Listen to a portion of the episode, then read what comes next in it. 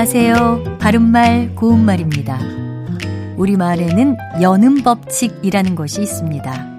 꽃이 핀다라는 문장에서 앞부분에 있는 꽃이는 꼬 밑에 치읓 받침이 뒤에 오는 모음 이와 연결이 돼서 꼬치로 발음이 되는데 이것이 바로 연음법칙입니다.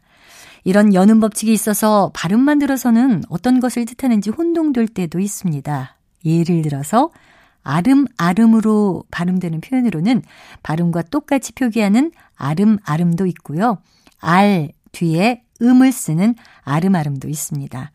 발음 나는 대로 쓰는 아름아름은 말이나 행동을 분명히 하지 못하고 우물쭈물하는 모양을 기본 의미로 하는 부사입니다. 네가 아름아름 고민하고 있는 사이에 기회는 날아가 버리고 말 거야. 이렇게 말할 수 있고요.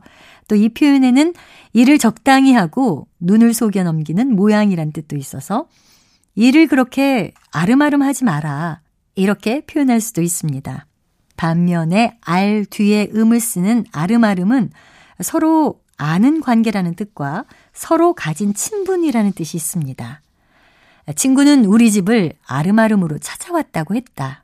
또는 그와는 중학교 동창으로 아름아름이 있었다. 이렇게 말할 수 있습니다. 참고로 첫 번째와 세 번째 음절을 알로 쓰는 아름아리는 서로 가까이 아는 사람이란 뜻이 있어서요. 그는 대학을 졸업하고 아름아리를 통해 출판사에 취직했다처럼 쓰기도 합니다. 바른말 고운말 아나운서 변희영이었습니다.